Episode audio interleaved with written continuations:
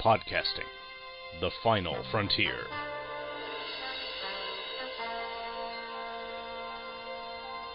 This is the Hammer Podcast. Its 30 minute mission to rehash geeky topics, to seek out new bastions of nerdiness, to timidly go where the more talented have gone before. Greetings and welcome to the Hammer Podcast, the official podcast of thehammerstrikes.com. I'm your host, Gene Hendricks, and there is a bit of a longer episode in store for you this time, so we'll just get some business out of the way real quick and then we'll get right into it. First order of business is we have a new iTunes review, and that comes from my good friend, Mr. Rob Kelly of the Fire and Water Podcast Network. Now, he's given me a five star review with the title Warm and Genial Nerd Discussions. He writes Gene Hendricks is a warm and engaging host for this podcast full of random geeky discussions. The vibe is relaxed and engaged and highly recommended. And I would like to thank Rob for that for a number of reasons. The obviously it takes time to go onto iTunes, log in, leave the review, etc. So thank you for that. And also, Rob is one half of the duo that is primarily responsible for me starting a podcast. So it feels extra special to get that feedback from him. I thank you again, Rob. I really appreciate it. Now on to some other business. The Hammer Podcast is now available on Stitcher Radio. So you have another avenue to download all these geeky goodness. Now, lastly, we have some website information, not thehammerstrikes.com, but related.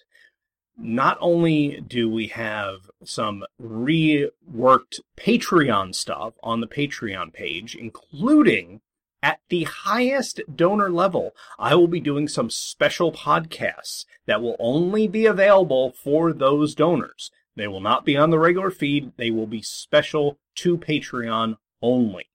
That will start uh, fairly soon, actually. I plan to do a number of them throughout the year.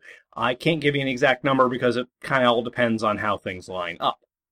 Secondly, along the website lines, we now have a Cafe Press store, and that will be at cafepress.com slash the hammer strikes.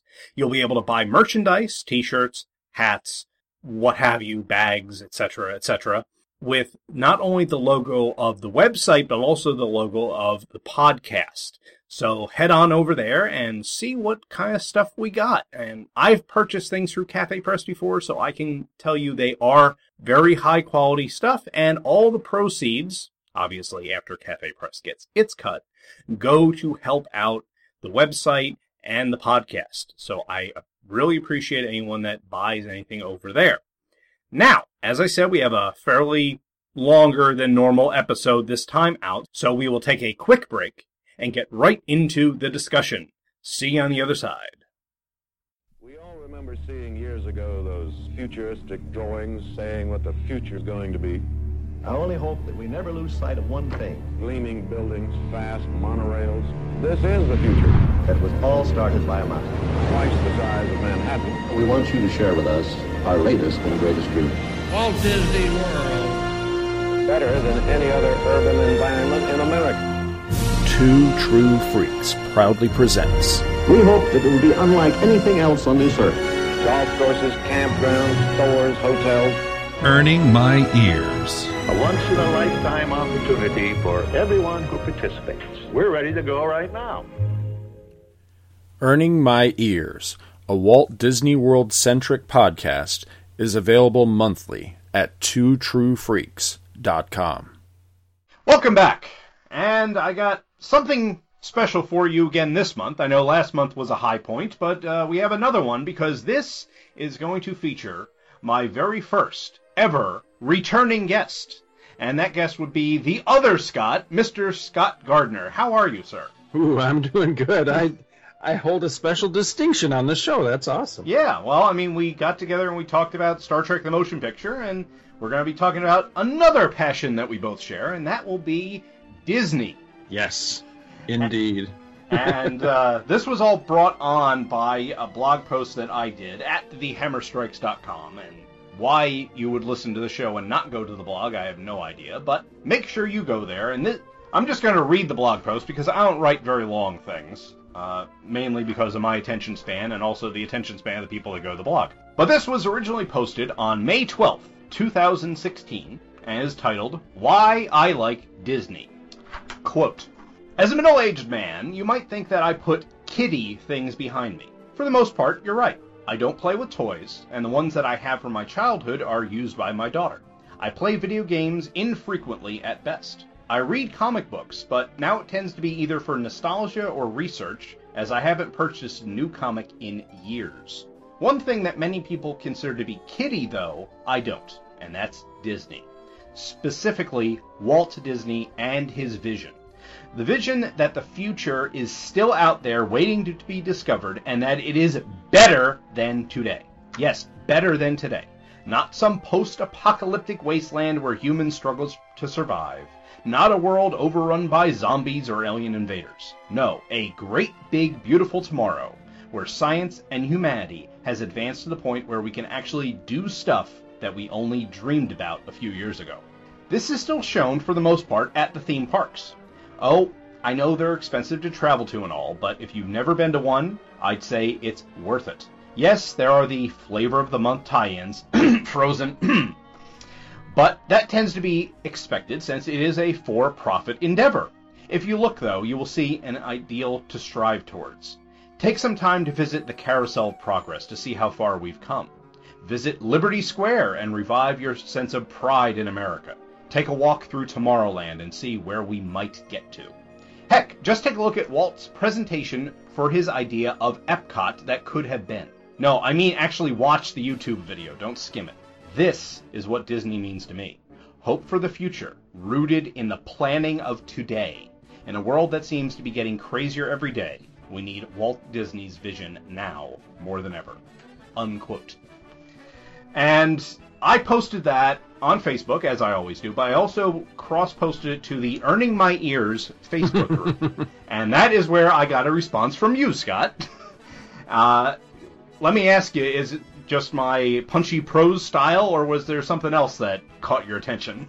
It was the sentiment behind it. Um, I, am sure we'll get more into this as we as we talk, but I, I share the sentiment that you know Disney is really cool in the fact that because it is such a a large thing that has now been around for uh, you know, pushing it's pushing hundred years at this point. You know, I mean, Disney as an actual company entity started in 1923. So I mean, we're we're fast coming up on hundred years, and in that time, it's meant a lot of things to a lot of different people, from the characters to the animated films to the live action films to the theme parks to interactive media to all these different things that Disney is, that Disney's not any one thing. And so I'm always fascinated by what hooked people that are really into Disney because generally speaking, I find that my hook is not a common one. So your post really struck a chord with me because that's my hook. Disney, the futurist, Disney the optimist. That was really the thing that caught me because going to Walt Disney World as an adult for the first time, and, and really, uh, for all intents and purposes, really my first time. I went once when I was a child and really didn't remember it very well. So, for all intents and purposes, my real, actual first trip, you know, I was an adult in my, let me think, I was in my 30s, early 30s at that point and went expecting to be kind of just tolerant of the whole thing hmm. because I expected just a big kiddie amusement park. And totally not what I got. What I got out of it was exactly what you said in, in your post. You know, that this was that vision of the future that call me naive, whatever you want, but I still believe in that. A, a very Star Trek and a very, you know, Gene Roddenberry style positive vision of the future. And I didn't know a lot about Walt Disney you know, other than the fact of you know Walt Disney cartoon maker. Mm-hmm. So I didn't realize that there was this whole other facet to him that was Walt Disney, the optimistic futurist. And that's the side of Walt and the side of Disney that continues to fascinate. And I completely agree with you, man, that that's one of the reasons I fell in love with the theme parks is because it's really the one place left in the world I can really think of where that not only does that positive spirit carry forward and you know it, and we get that reassurance of you know a positive future and all that but it's really the only place I can think of where even the the big dreams of the future that we had say like at uh like the 1939-40 World's Fair and then again at the 64-65 World's Fair you know there were things like Futurama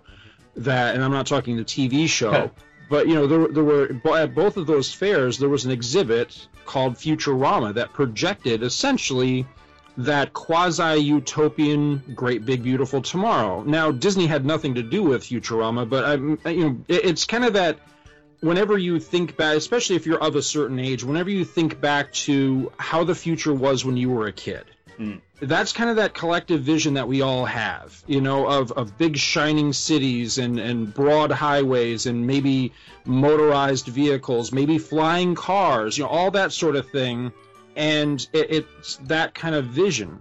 And that's that was the hook for me because um, I, I think uh, David Brinkley said it best there's a, a, little clip from Brinkley. I actually use it in the intro for Earning My Ears, where he's talking about remember uh, those visions are used to be of you know the city of tomorrow. I, I, this is an exact quote. I can't quote it word for word, but it was something to the effect of remember how the future used to look with gleaming buildings and fast, sleek monorails and all that. He goes, well, it never really happened except here.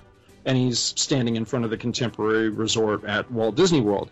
And you know, I completely agree with that. It's the one place it actually happened, and that that's cool to me. Yeah, uh, that's see, that's the thing I find is most people, you say Disney, and they have one of one of two pictures in their head: Mickey Mouse and the cartoon characters, mm-hmm. or the theme parks.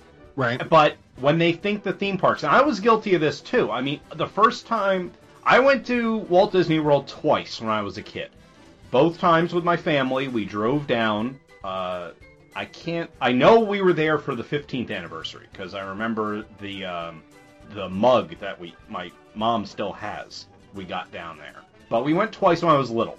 The next time I went was part of our senior class trip in high school, where which is coincidentally also the first time I ever flew on an airplane. And after that, I went once in college with my then girlfriend, now wife. But that was part of a, a trip that it was a timeshare spiel that you know they brought us down there and oh what okay well we're not buying anything bye and then we went and had fun but every single except when I was a kid it was holy crap this is amazing when I went in high school and when I went in college it was wow I remember this this is fun but I didn't really get more into it than that because it was it was such a short time then uh, two years ago two yeah two years ago 2014 is that's when I met you for the first time. We Mhm. went down and Has that been two years already? yeah, wow. yeah, so we that's when we went down for Kira's first time because I am of the opinion that you cannot go to Walt Disney World with anyone younger than 5 because they're not going to appreciate it. You know, I hear that a lot, and, and not to tangent us, but Yeah. I hear that a lot from from folks, you know, from parents. And I have to say, I disagree with it only Okay. because, for one thing, you you know, this is with the caveat that realize it's going to be a lot of work with younger children, you know, mm-hmm. especially with like infants and that sort of thing. But it's not about them remembering it; it's about you remembering it. It's about the memories that you make, you know, with that small child. And I'm also of the opinion, get them while they're young. You know, get them, get 'em- get 'em in there while they're young. Get them hooked right away you know that sort of thing but you know yeah so I, i'm an advocate for you know even taking the the the wee tots you know just, of all ages You're an advocate for getting as many people down there as possible because you're trying to increase the profit margin. well you know it's it- you know, yes and no. I mean, Right. it, my, it, it does directly affect me, of course. But at the end of the day, uh, you know, I, I kind of have Walt's philosophy. uh, You know, the the whole thing of, you know, quality will out and that sort of thing. You know, the the great thing about Walt, uh, you know, when it comes to profits, is you know, according to you know all reports, Walt didn't care the least about money. It, money was just a means to an end to him. So he wasn't about you know profits and margins and and being rich and everything. He just wanted to be able to do what he could do. And that I, I think that's another wonderful testament to him was that you know whether it was toward the end of his life when he had the money finally to do the things he wanted or whether it was at other times of his life where he was broker than broke he's through the power of his personality he could do the impossible. You know, he could move mountains and you know do the things that he did. I think that's incredible. You Oh, know, yeah. to, to to have that kind of uh, vision that even when other people can't see that vision clearly, and when other people might scoff at that vision, to still have it, hold it, but more importantly, realize it.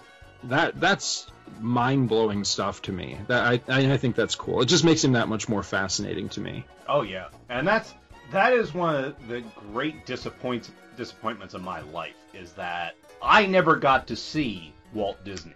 I, I mean, I've seen videos and, and so on and so forth, but he died before I was born, mm, it. and so I've I've never had the I've never had Walt Disney come into my house every Sunday night and present things like Disneyland or show me that Epcot video, which I will be linking to in the show notes, by the way. Because that's the kind of thing, and don't get me wrong, I became an engineer because of Scotty on Star Trek. So, Mhm. you know, I like the optimistic thing, but I'm pretty sure that if I had seen those Disneyland or uh, any of any of the the shows that Walt hosted himself on a regular basis, I might have gone a different direction. I might have gone into more of the the theme park thing. And I'm going to tangent us again. I actually had this conversation with uh, a new coworker recently, and I explained to him the difference between an amusement park and a theme park. For example, Six Flags Great Adventure, which is about an hour from me, where I live, is an amusement park Mm-hmm. yes, it may have some type of co- cohesive narrative a little bit. I mean, because they have Batman and Joker and Superman, which are all roller coasters. And they may have a somewhat interesting hue line for those individual things. But a theme park is Walt Disney World. It is Disneyland. It is something where once you walk through that gate, you are in another world Right. and it is completely immersive and it's it's one of the the few things that Disney has over everybody else. I mean, Orlando in Orlando you also have Universal Studios, which is another one that is right up there, but it ain't Disney. you know, Um, Right. I'm I'm sorry to the Hunsworth family, but it just it ain't there. And it, the fact that Walt could create not only Disneyland, but Walt Disney World, even though he didn't see the fruition of that dream, is just amazing. And he did it all because he said, I'm going to do this. Right. That's it. That's all. He just put his mind to it and did it. And he got everybody aligned. And that's why Epcot is what it is now and not the experimental prototype City of Tomorrow like it was originally supposed to be. Mm-hmm. And uh, I know you don't have inroads on that side of things, but I've got ideas to bring that original Epcot to life. I know where it should go and everything. So, you know, if you have when when you see your boss at breakfast next, just mention that. you know, the guy with the ears. but that, and you had mentioned Gene Roddenberry, and I, as I had talked to you about before, I put Walt Disney and Gene Roddenberry into a very exclusive club. Right. I but I put Walt a little bit up because Gene was a futurist. He was we will get there. Humanity will be like this someday. Walt was the same way, except he said, "I'm going to lead us there." Right. and uh, I I need that TARDIS so I can go back and stop him from, you know, getting addicted to cigarettes. Because if if he had another five ten years, what would our world be like today? You know? Well, he had uh, not long before he passed away, he had told his son-in-law Ron Miller, you know, that he wished he he had another 15 years. He felt that if he had another 15 years, that he could change the world. And I've often fantasized, you know, uh, what what was he talking about? What would the world look like if Walt had gotten his extra 15 years? And I would love, you know, I wish I was a more imaginative person. I wish I was a better writer because I think that would be the subject of a fascinating, you know, book or movie or something. You know, just call it something like The Fifteen. Oh, you wow. know, and and do like an alternate. There's that one writer I can't remember his name, Turtledove, I think, that does all those alternate history novels. Mm-hmm. I would love to see like an alternate history novel of Walt getting his 15 years, Oh, but you know, it'd have to be incredibly well researched. Plus, it would it would probably have to stretch the imagination a little bit because nobody really knows what he was talking about. You know, It- I'm sure it wasn't just Epcot, the city, that there was other things brewing in his mind as well that maybe he never shared with anybody. So I'm, I've always been curious, though, what was he talking about? You know, wh- what changes? And uh, I I think a lot of it would have to do with the just the structure of the world. You know, the structure of how we live our daily lives. I I think things would be very different had he had the time. But yeah, unfortunately, he was a lifelong chain smoker, and uh, and it caught up to him in a in a big way. Yeah. Well, uh, just think of it this way. I mean, let's say his vision of Epcot, which was not just the city, it was also the industrial complex attached to it. If that had taken off, if that had been a success, you would see that pattern of cities, of uh, urban and suburban life spread across the country. And there, I again, I may be naive, but if you had that, if you had that easy form of public transportation and city layout, you wouldn't have the inner city. You know, you wouldn't have a lot of these, uh, a lot of what's the term, um, urban blight, rundown areas. Of course, that would you know kind of kill the superhero thing because they always seem to fight in abandoned warehouses but you would have and the way he was describing it in the video was he would be getting all these big corporations to come and do their R&D and everything in that industrial complex. Imagine GE and General Motors and all these these big corporations which he had ties to from the World's Fair and everything Right. Working together instead of profit, profit, profit. They're working to actually move humanity ahead.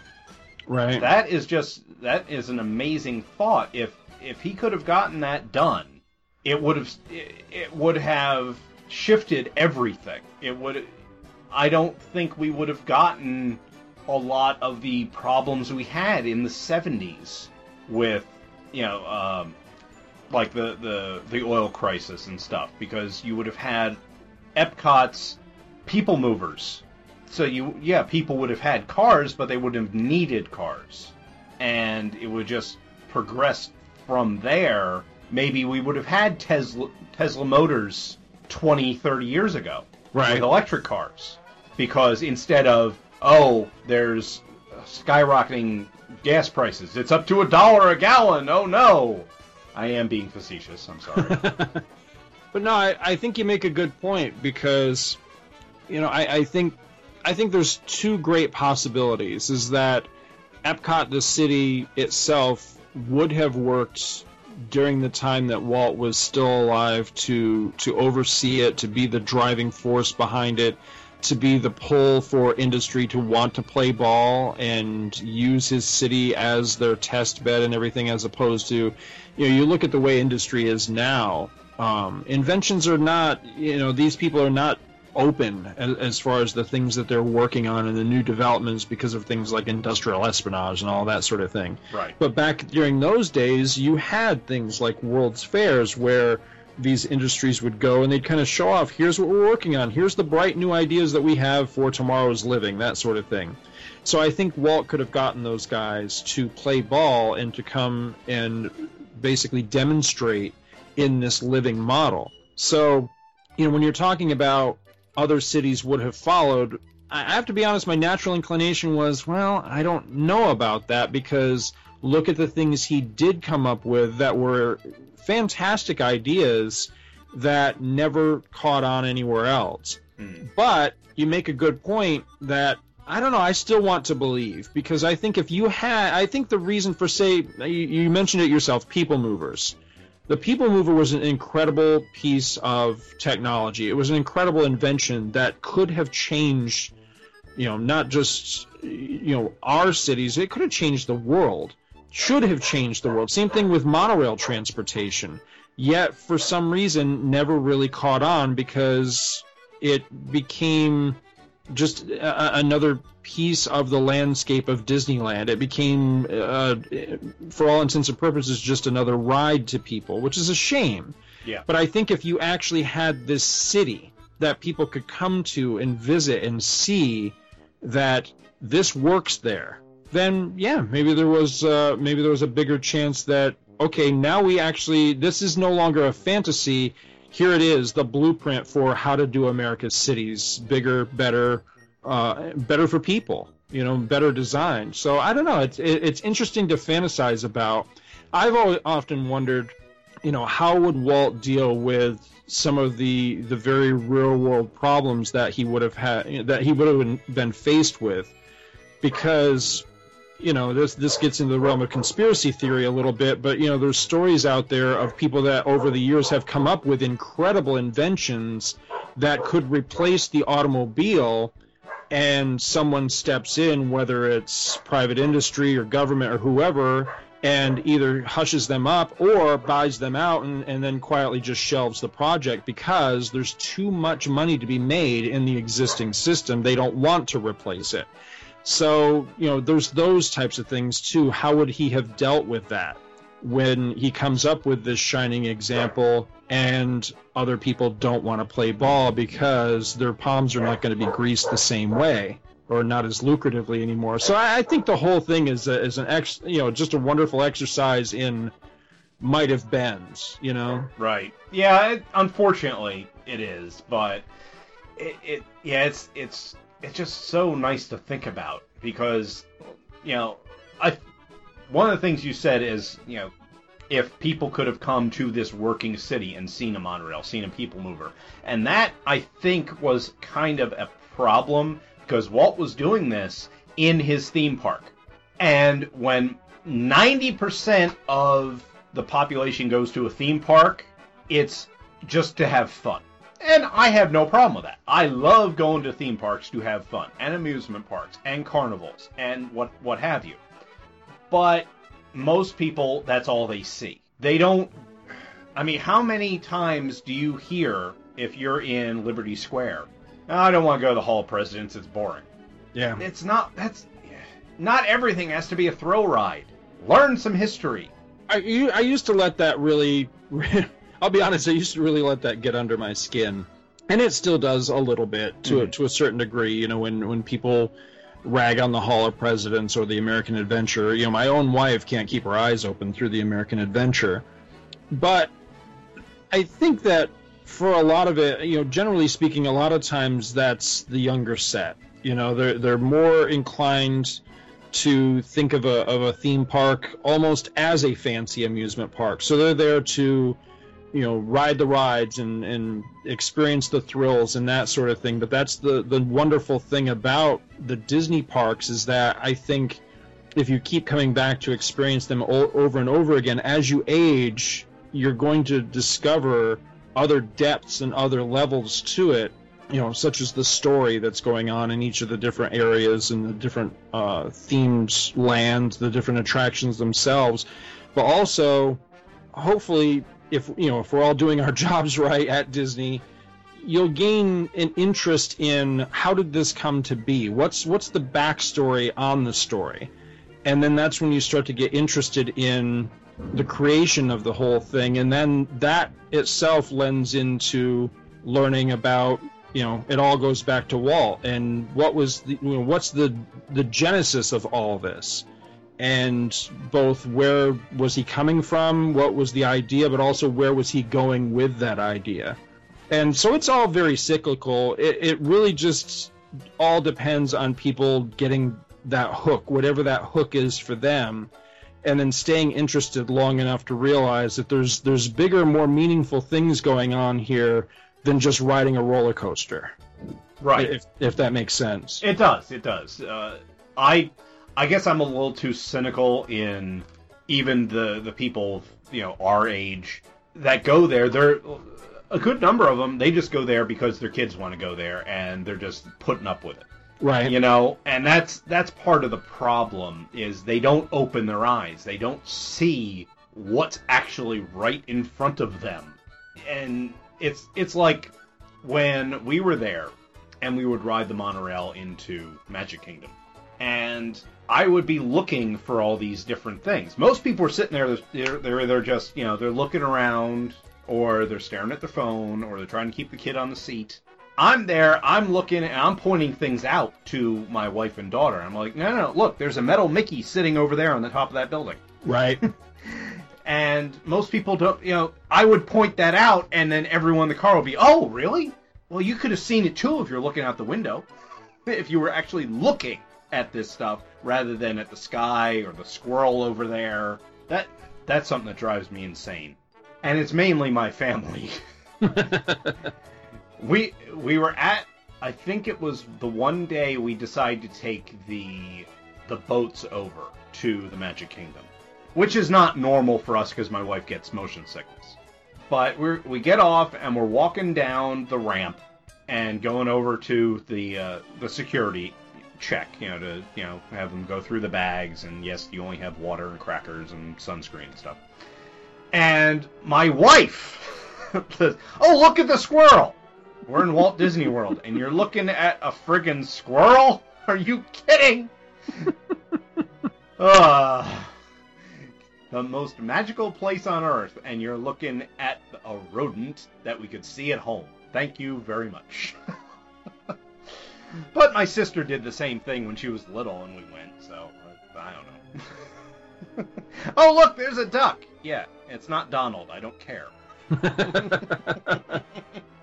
No, I, I do see that a lot though, and but again, I, I do think that that's one of the great things is that hopefully, eventually, people will start to notice those those finer details, the the storytelling element that that's going on all around them, and that that's really where my fascination with the whole thing um, is at the moment is is going and and continually doing that deeper dive, and realizing that the the men and women that have designed these things have really done their homework on this. Because there's a lot of times you'll catch design elements that may require some knowledge of a particular bit of history or a particular uh, discipline in, in the arts or in engineering or something like that. I, I love stuff like that. That's really cool because then it gives you it gives you layers. Right. So it, you you, there's there's the the surface impression that you have of oh look at this this is really cool, but then you start to notice these details and the thought that in the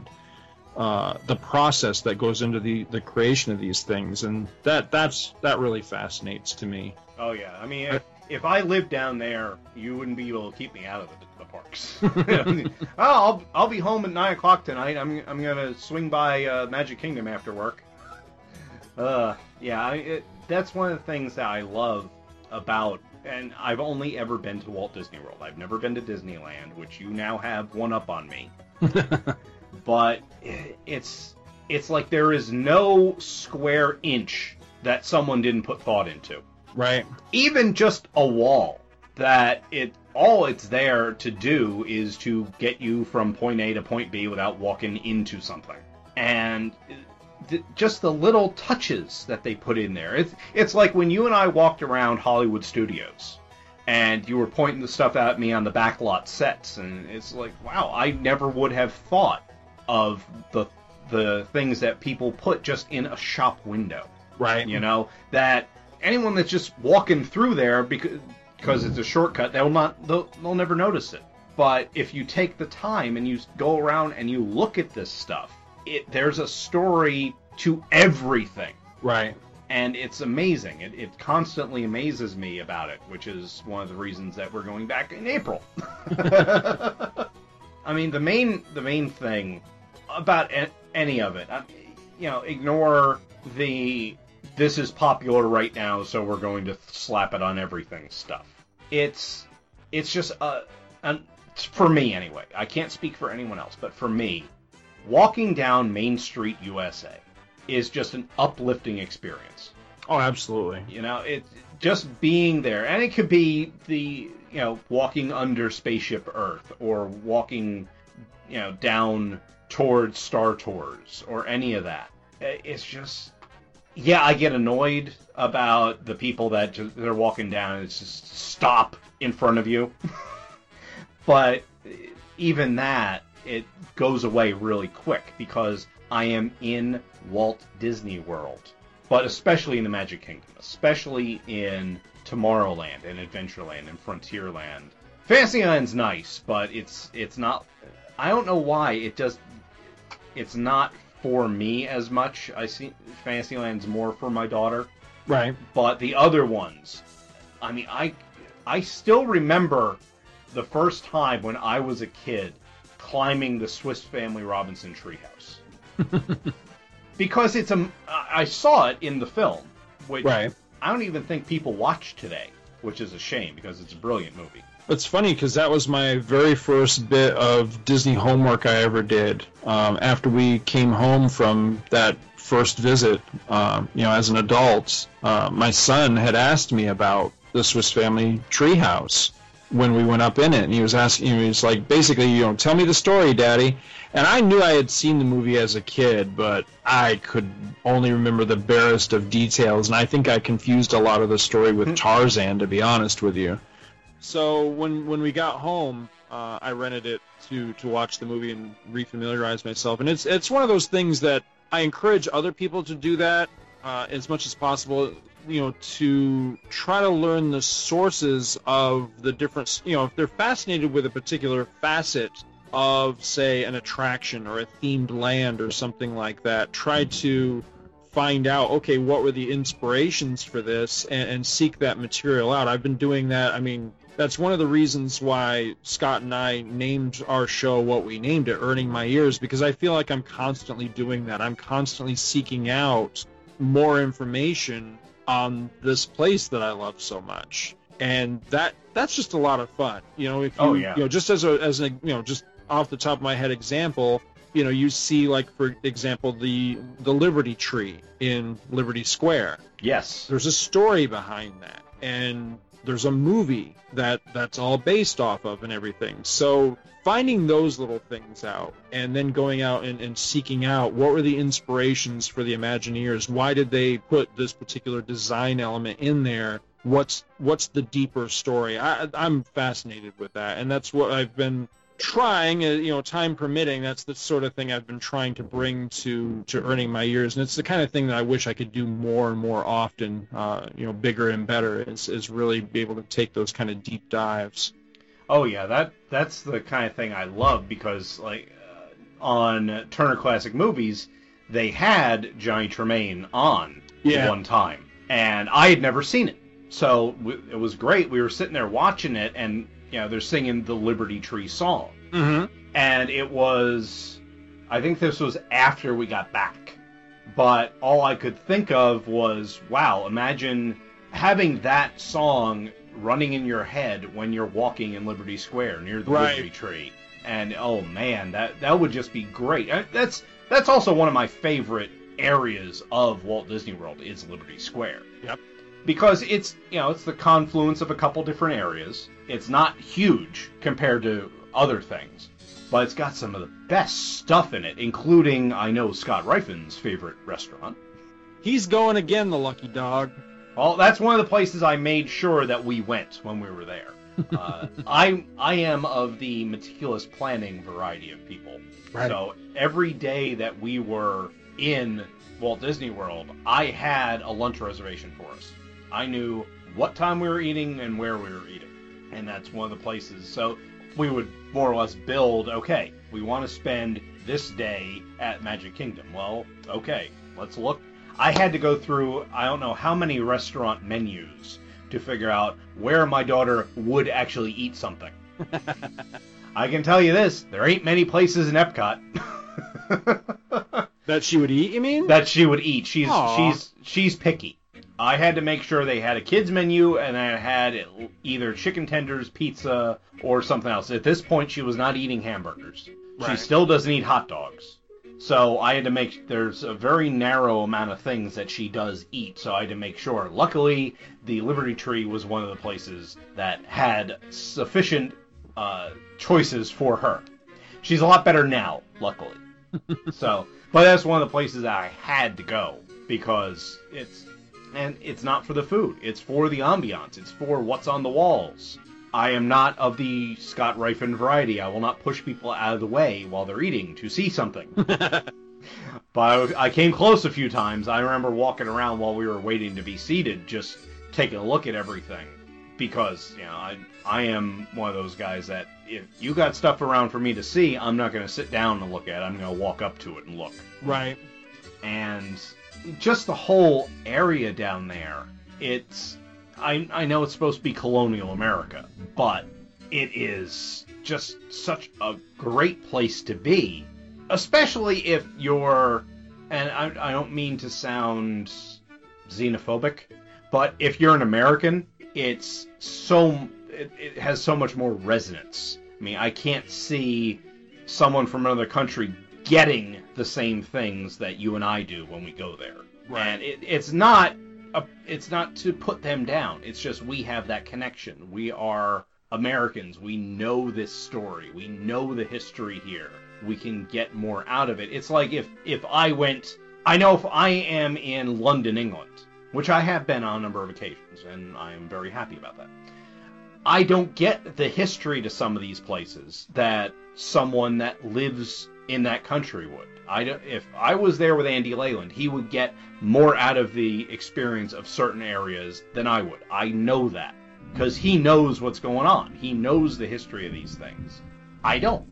It's it's just the way it is. And in some ways, Liberty Square to me is better than going to like Washington D.C. Because while Washington has the monuments, it has the Smithsonian and everything, it's not. It doesn't have the the spirit that you have in Liberty Square, if, if you understand what I mean. The this is. Uh, I don't know how to put it into words, and I may I may be digging myself into a deeper hole here, but it's like Liberty Square was made not to be a 100% historical recreation. It was meant to have the spirit behind the move for independence. The we can do this on our own. We know we know how to do this better. Do you understand what I'm saying? Sort of, yeah. Okay.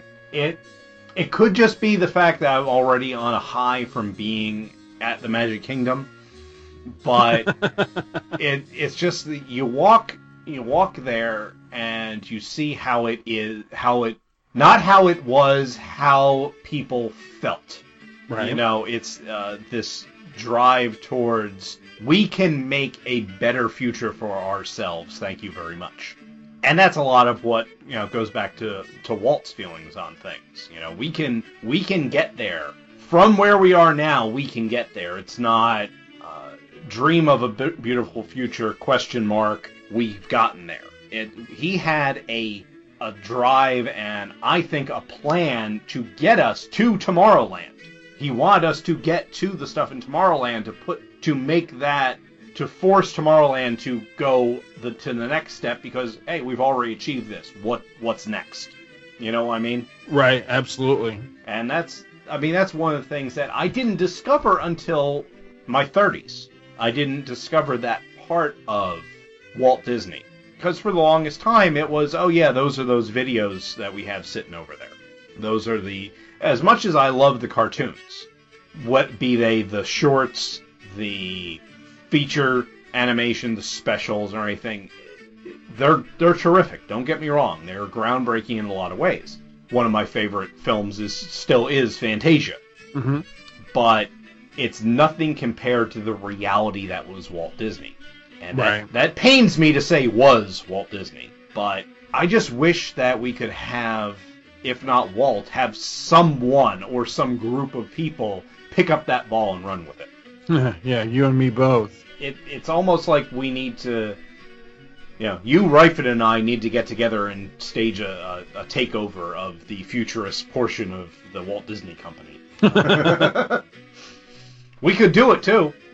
You know, we, we could we could do it. I like I said, I've I've got ideas uh, for specifically for Epcot. For I know where we could put it. I know what you know how we could make that vision a reality, and we'll see what happens. You know, see what comes up. But I, you know, we need that chance. We need someone to say, this isn't about getting back our four billion dollar investment in Star Wars. This is about taking this what we're earning in this section and shunting some of the money over here to the Imagineers, to the people that will push us into a new realm, and not just replace the Maelstrom with a new ride. Well, I think part of that comes, you know, there's one of my, my favorite quotes, Disney related, and, you know, and on this whole subject of the future and Tomorrowland and progress and all that sort of thing is in the original version of the Carousel of Progress. You know, our, our host in that attraction is, is Father. And Father says, you know, progress is not just moving ahead, it's dreaming and hoping and building a better way of life. You know, progress takes a lot of people wanting it and willing to work for it. And I think that's an important message that's been kind of lost. It's funny because I, I've been thinking about this a lot lately, and I mean a whole lot lately. Basically, for the past year, my preoccupation has been with kind of looking back at tomorrow.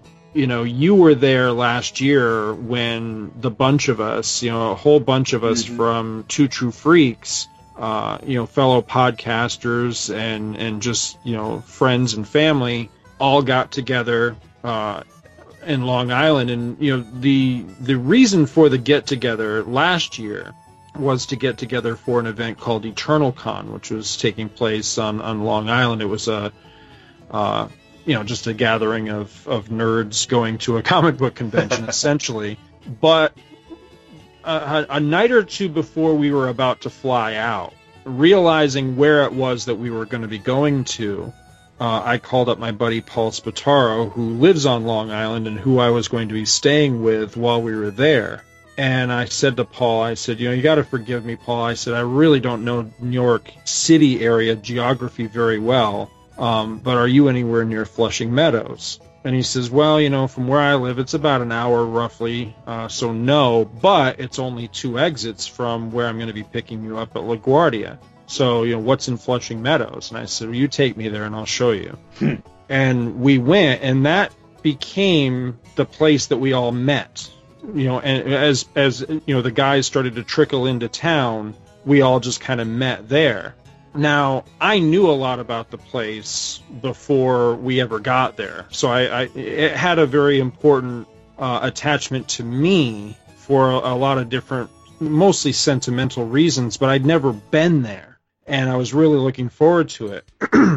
then, having actually been there, it was it was weird because it was like puzzle pieces started to fall into place, and and that's kind of how I see this whole this whole Disney futuristic Tomorrowland vibe is it's all little puzzle pieces that you kind of have to to trace it back and, and like watch things kind of fall into place and again it, it, it tells an, an overall story that's in this instance not complete yet because who knows where we're going but i've just become fascinated by that whole thing because there is a a connection. There's a, a, tapestry with all of these things between Walt, of course, you know, with Disneyland, which I got to go to, uh, you know, this year for the first time. I got to go back to Flushing Meadows again and explore it a little bit more than we did the first time.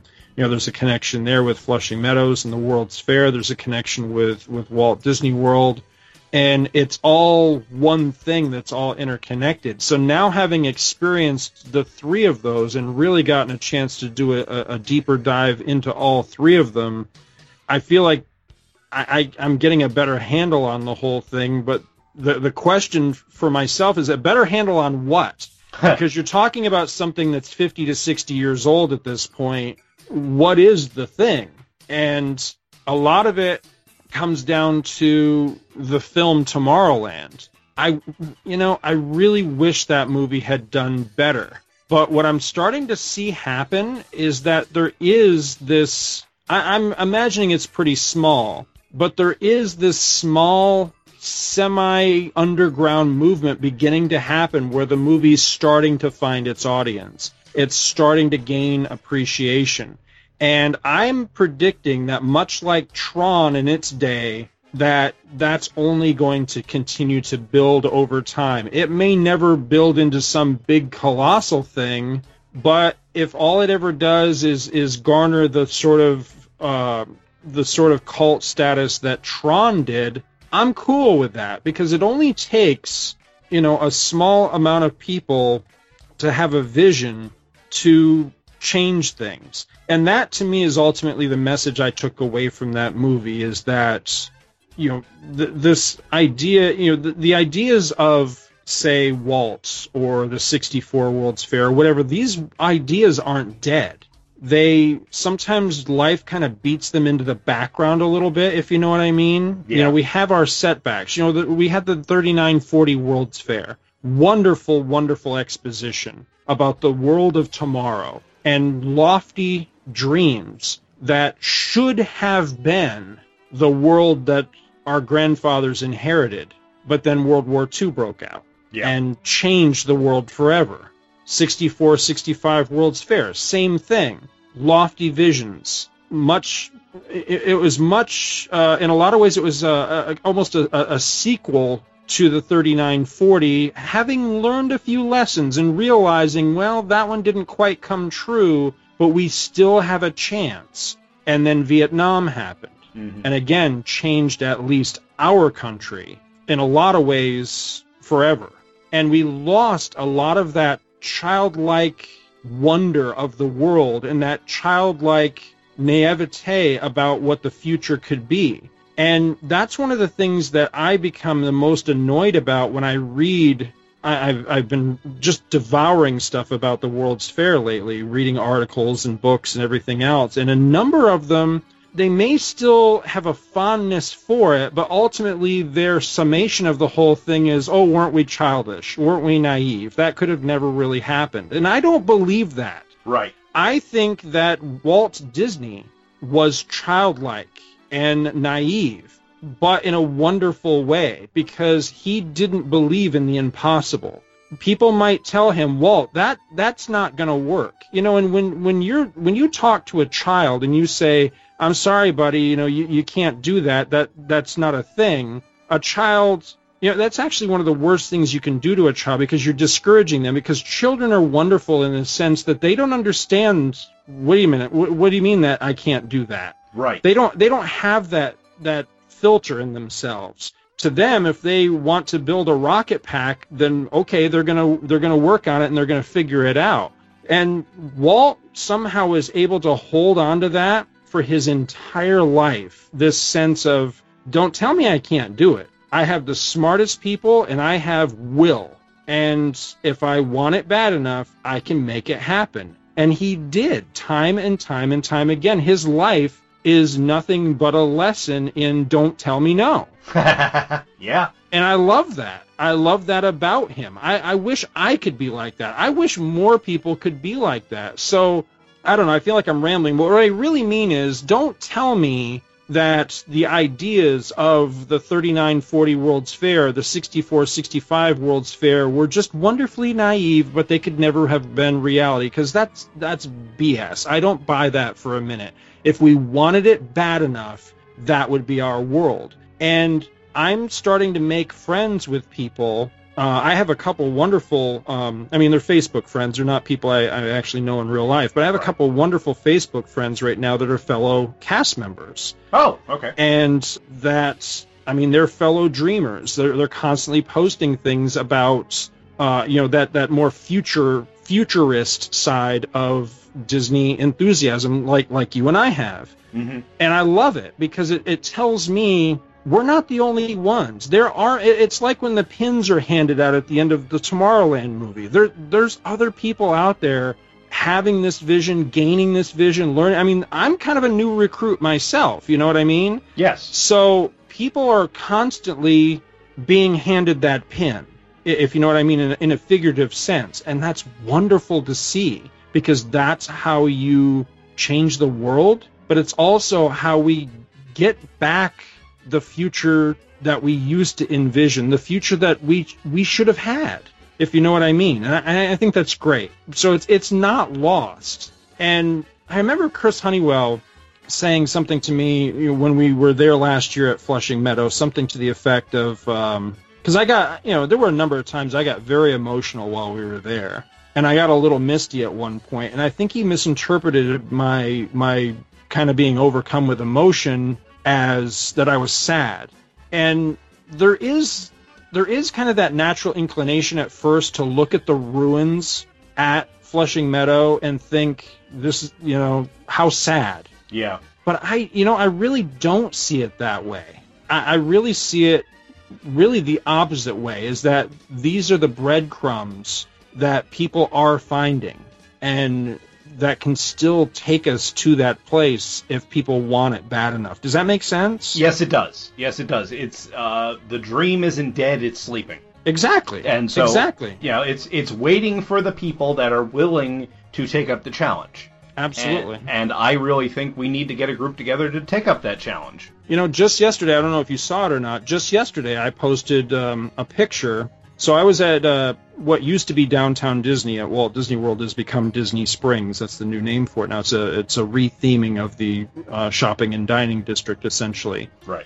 And one of the things they have there, I think it's wonderful. Um, they have a new restaurant there called the Boathouse, and the Boathouse, al- along with having all this wonderful fancy food, has um, aqua cars, and the aqua car was something from the 64-65 World's Fair. So I'm reading this article the other day. I was in one of the, the newest books that I just purchased uh, about the World's Fair. Um, I forget the exact name of it, but the author is Bill Cotter, C-O-T-T-E-R. It was a really good book, and it was a picture of an aqua car driving on a body of water that could have been taken like today at Disney Springs. Same kind of vehicle and everything. Oh wow. Okay. But but the caption under it said, you know, was talking about the aqua car and how cool it was and that it was a thing at the fair and all that. And then underneath it it said, sadly, much like monorails, the aqua car, you know, is a thing of the past. And I just had to laugh because we got the aqua car, we got monorails. So when I was at Disney Springs yesterday, I'm crossing a bridge from one section to another, and I see in the distance coming towards me an aqua car uh, with a whole family in it. And, you know, they were just having the time of their lives. So I stood there and waited until it got nice and close to me, and I took a couple pictures of it and, and a short video.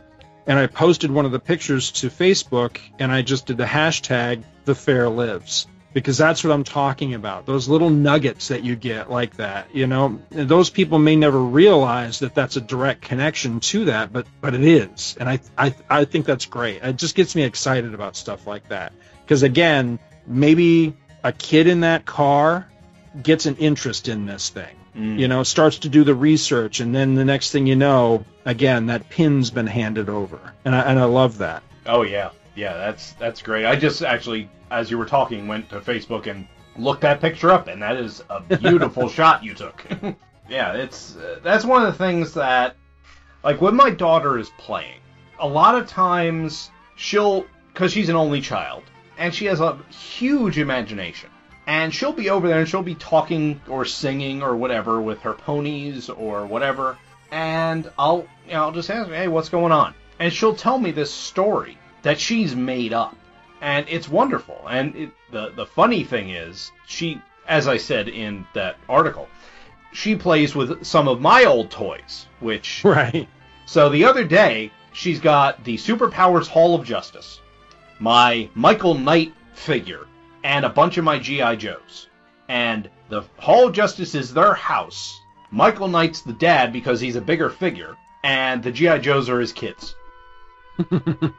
I'm not going to tell her, no, you can't do that. That's just hilarious. Right. I, I love it when she makes stuff up. This is the same kid that will have a My Little Pony in one hand and Snake Eyes in the other, and they're playing together. and that's the that's the kind of thing that we need. We need these kids to have their imagination, to see something like that, like that aqua car, like riding the monorail. And it's not just a mode of transportation, it's a a portal to the future. It is, wow, what if we had this at home?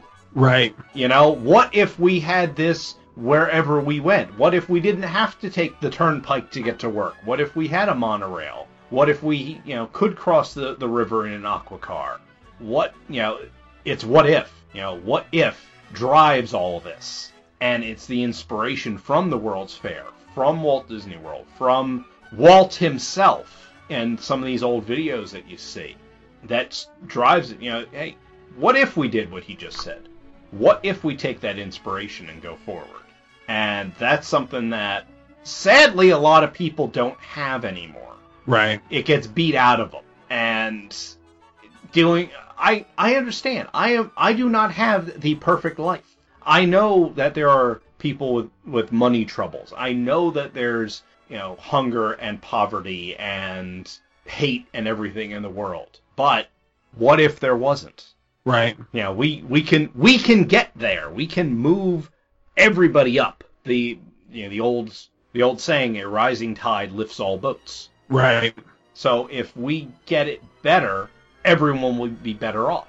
So yeah, that's that's why I I like encouraging her to to ask these questions. You know, to you know have me explain things to her because I I don't tell her anything that isn't true as far as you know the world goes. So like she'll she's gotten to the point now where she'll ask me a question. Let's let's you know why is the sky blue? And I'll ask her back. Do you really want to know? because I will explain the refraction of sunlight through water vapor in the air and how that makes the sky blue. Right. But then every now and again she'll answer back as no, not right now. Because she knows I will go into this long spiel about stuff. But she at least asks. Right. And that's the main thing is you have to you have to question. You have to have this view of the world, like you said, a childlike naivete about you to say, well, not not only what if, but why not? Why not? Exactly. You know, you can't do that. Why not? And most of the time, people will say, "Well, I don't know," and that that's not a reason. That means I'll do it anyway. And that's what Walt did. It- actually, he probably didn't ask why not. He just said, "Well, I'm doing it." you can't do that. I don't care. I'm doing it. And we need we need more people like that. And you know, maybe maybe we'll start a movement or something here. I don't know. I can hope. Can I? Absolutely. Uh, well, I think we've uh, I think we've gone around and around on this, and before Skype kills the connection again, or more to the point, before your power goes out again, how about we wrap it up here? What do you say? Sure. All right. Well, thank you very much for being on. I I I love talking with you about this kind of thing. I mean, between Absolutely. between Star Trek: The Motion Picture and Disney, I think that we have gotten so much passion out on, onto the the internet. I would say airwaves, but this is not broadcast. but I hope that we have inspired someone out there to take up what we're taking up the the inspiration from Walt, from the World's Fair, from the theme parks, and let's let's all you know move forward. Let's get these things done. Let's make the future a reality. We'll get you your robot made to get your your big cups out of the dishwasher. but before we go, why don't you let everyone know where they can find you? And if they don't know yet, I'm shocked because it's you know how how did you find this show if you didn't know where Scott was? But why don't you Right. tell them anyway? Well, currently, uh, you can find me, of course, uh, everything that I do, have ever done, and everything is uh, all at twotruefreaks.com. Uh, currently, I am one of the co-hosts on Back to the Bins, which is one of our uh, fine shows there, all about old comic books. We uh, we pick uh, randomly selected back issue comics, read and discuss. Um, a lot of the other shows I'm working on at the moment are in some weird form of uh, hiatus, limbo, whenever I can get to them type of situations.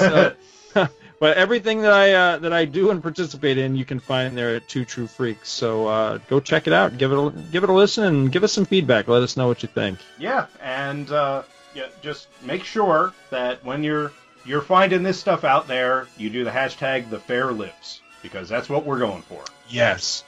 All right. Thank you again, Scott, for being on, and we'll see you next time, everyone. Thank you for listening to the Hammer Podcasts. If you have any questions or comments, please feel free to send an email to gene at thehammerstrikes.com. If you like what you've heard, please visit the Patreon page, which is located at patreon.com slash thehammerstrikes, and consider becoming a sponsor of the show. Please be sure to check out the Hammer Strikes on Facebook, Google+, Twitter, and YouTube. The Hammer Podcast is a proud part of the Two True Freaks Internet Radio Network.